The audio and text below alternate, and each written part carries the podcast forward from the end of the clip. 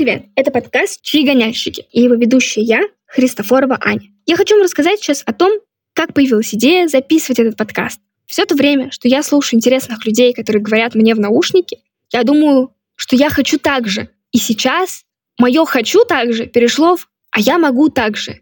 И это мой пик. Пик, когда я решилась на реализацию своих идей. Попытаться подкаст сделать делом для своей души. Что же получите вы от подкаста?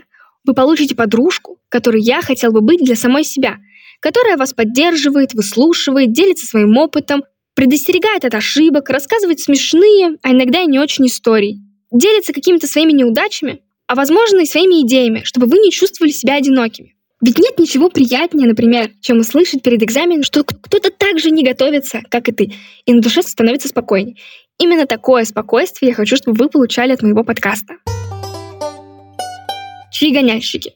Да, необычное слово.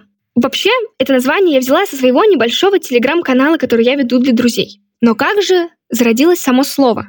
Некоторые мои родственники называют меня чаегонялка, потому что я постоянно болтаю, и без кружки чая меня не увидеть.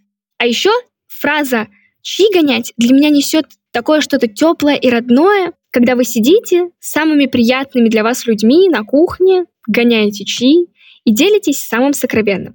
Именно таким местом я хочу, чтобы для вас был мой подкаст, чтобы в любой момент вы могли включить его и почувствовать что-то родное, также умиротворение и спокойствие. Наверное, это все, что я хотела вам сказать. До новых встреч, пока!